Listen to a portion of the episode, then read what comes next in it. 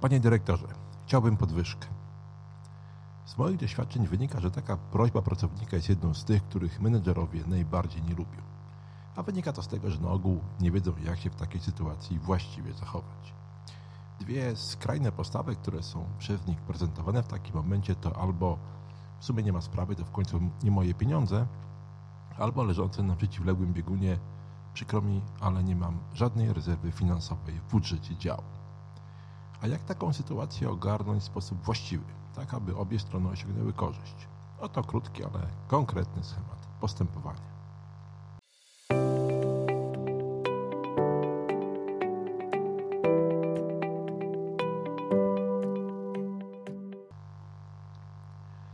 W podcaście Jak być dobrym menedżerem staram się pokazywać różne sytuacje, które mogą spotkać kierowników w ich codziennej rzeczywistości, a co do których mogą nie mieć jasnego obrazu, jak sobie z nimi poradzić. Audycje można także słuchać na Spotify, Apple Podcast i Google Podcast. Linki są w opisie. Bardziej wyczerpująco opisuję praktyczne aspekty kierowania ludźmi w mojej książce Jak być dobrym menedżerem. Jest tam poruszonych wiele praktycznych sytuacji, zdarzeń i przypadków. Są także techniki menedżerskie, które są przydatne w codziennej pracy. Wersję papierową e-book można kupić na stronie hotelhotelmikecharlie.pl Kiedy kierownik przychodzi do nas z prośbą o podwyżkę, musimy pogodzić ze sobą dwie sprzeczne kwestie. Po pierwsze, determinację i oczekiwanie pracownika, że jego prośba będzie spełniona pozytywnie. A po drugie, jeden z zasadniczych obowiązków kierownika, jakim jest dbanie o minimalizację kosztów. Do tego problemu da się jednak podejść systemowo. Pierwszy krok zależy od tego, czy w firmie wdrożony jest powszechny system ocen i związanych z tym podwyżek. Jeżeli tak, to o ile nie mamy do czynienia z sytuacją nadzwyczajnie dramatyczną, po prostu poczekajmy do momentu, kiedy ten proces się rozpocznie. Często nawet w takich firmach kierownicy po prostu nie mają możliwości decyzji o podwyżkach poza systemem. Jeżeli takiego systemu nie ma, to kolejnym pytaniem jest, czy mamy system planowania kosztów i wobec tego, czy posiadamy, chociażby teoretycznie, zaplanowane środki na wzrost funduszu wynagrodzeń. Jeżeli tak, to możemy wstępnie uzgodnić wielkość podwyżki, ale z zastrzeżeniem, że firma również oczekuje czegoś w zamian, o czym za chwilę. Gdy w firmie nie mamy formalnego systemu ocen i nie posiadamy również możliwości budżetowych do zwiększenia funduszu płac, wówczas musimy poszukać kompromisu zadowalającego obie strony.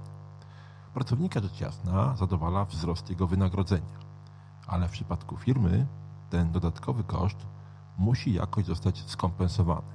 I są tutaj dwie strategie. Pierwsza to podejście kosztowe. Polega ona na ograniczeniu innych kosztów w przynajmniej takiej kwocie, w jakiej te koszty ponieśliśmy dając podwyżkę.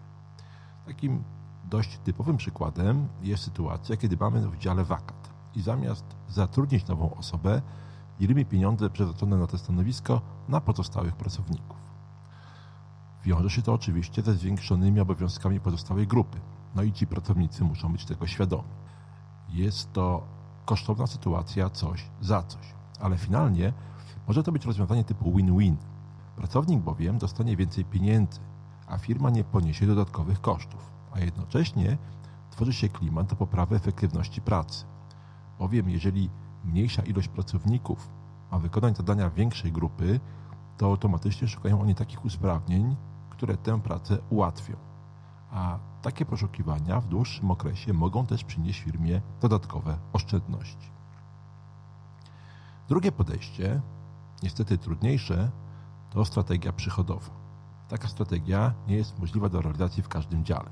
W komórce księgowości, HR-u czy innych działach pomocniczych trudno o realizację przychodów. Tam pozostają jedynie strategie kosztowe.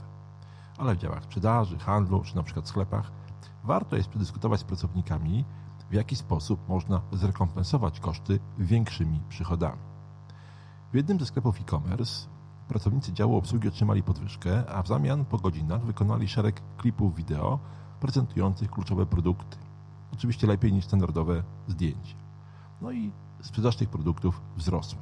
W innym przypadku zaczęto wysyłać zindywidualizowane maile do klientów, zastępując automatyczny mechanizm autoodpowiedzi. To również przyniosło dodatkową sprzedaż. Ważne jest, aby te proponowane działania wypływały od samych pracowników i były skwantyfikowane, czyli miały określoną wartość w czasie. Jeżeli uzgodnimy na przykład, że w ciągu miesiąca dany pracownik czy dział powinien uzyskać x więcej sprzedaży, to będzie silna motywacja. Pracownicy będą się czuli zobowiązani do tego, żeby odpracować uzyskane podwyżki. Oczywiście nie zawsze takie plany się zrealizują, tak jak zamierzaliśmy, ale zawsze można je zmodyfikować. Ważne, aby każdy pracownik miał świadomość, że firmie wypłata nie bierze się z niczego i suma summarum trzeba na nią zarobić. Podsumowując, prośbę o podwyżkę nie można po prostu zignorować, odmówić, ale też nie można jej bezwarunkowo spełnić.